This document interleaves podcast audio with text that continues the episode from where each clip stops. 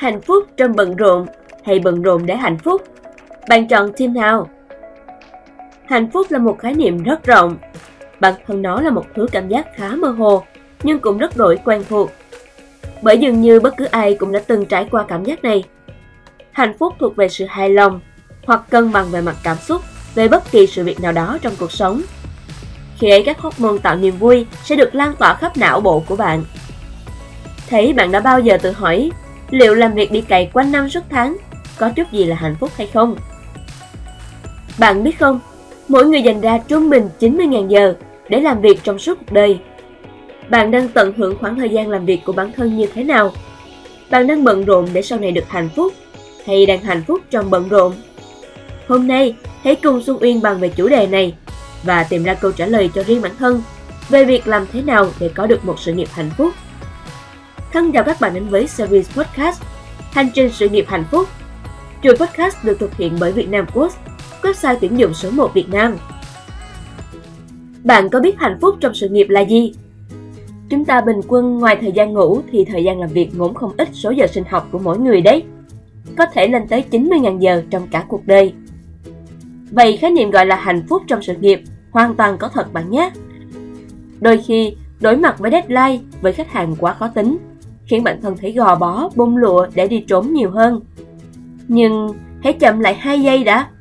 Tự hỏi xem bạn có còn nhớ những lần bạn được khách hàng công nhận ngày ý tưởng từ lần kế hoạch đề xuất đầu tiên, những lần vượt KPIs hay thời điểm được đồng nghiệp và sếp khen thưởng ngưỡng mộ, những lần khi dự án diễn ra vượt mong đợi.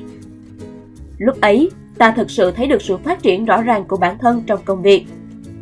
Những điều tưởng chừng đơn giản ấy chính là niềm vui chuẩn công sở đó.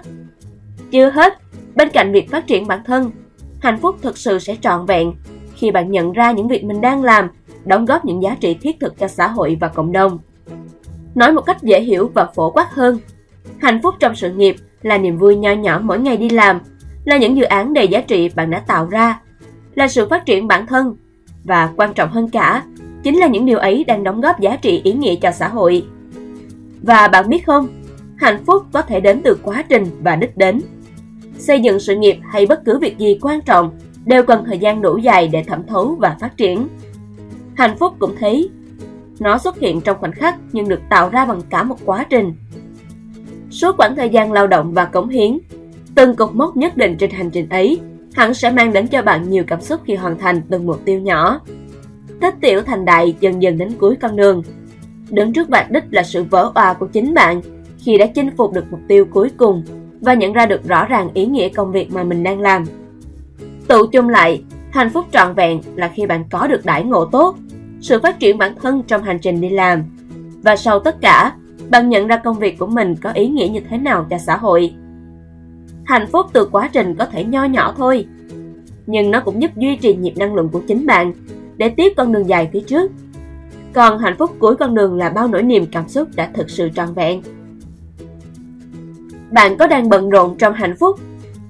Người xưa từng có câu, người lao động là người hạnh phúc, hay nhàn cư vi bất thiện.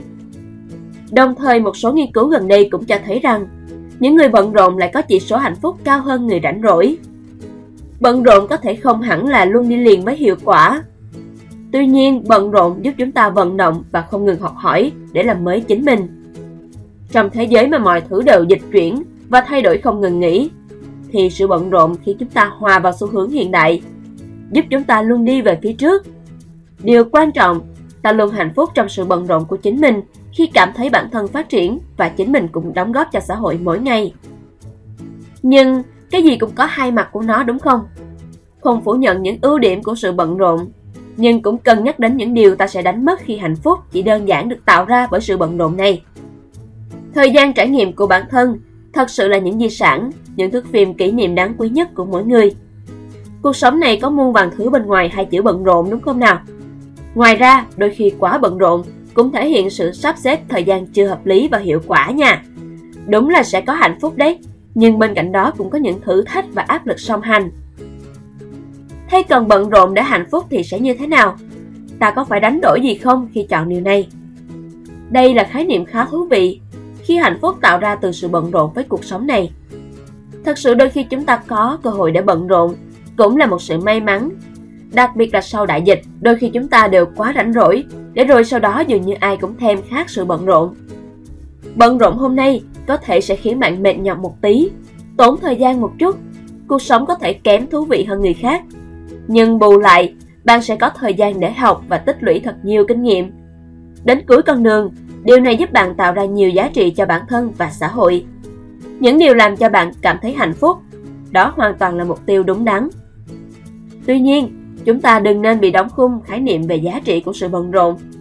Nếu không bận rộn là không hạnh phúc, không bận rộn là không thành công. Bận rộn không xấu, nhưng nếu bị lạm dụng sẽ có những mất mát nhất định. Đầu tiên là về sức khỏe, những mối quan hệ, thời gian cho bản thân và sự nghỉ ngơi cần thiết. Vì vậy, bận rộn có điểm dừng có chừng mực, trong tầm kiểm soát sẽ hạn chế những rủi ro không đáng có, đặc biệt là trên lộ trình phát triển sự nghiệp đường dài. Vậy đâu sẽ là lựa chọn đúng đắn? Suy cho cùng, cho dù là hạnh phúc trong bận rộn hay bận rộn để hạnh phúc, thì chẳng có quan điểm nào tốt hơn quan điểm nào.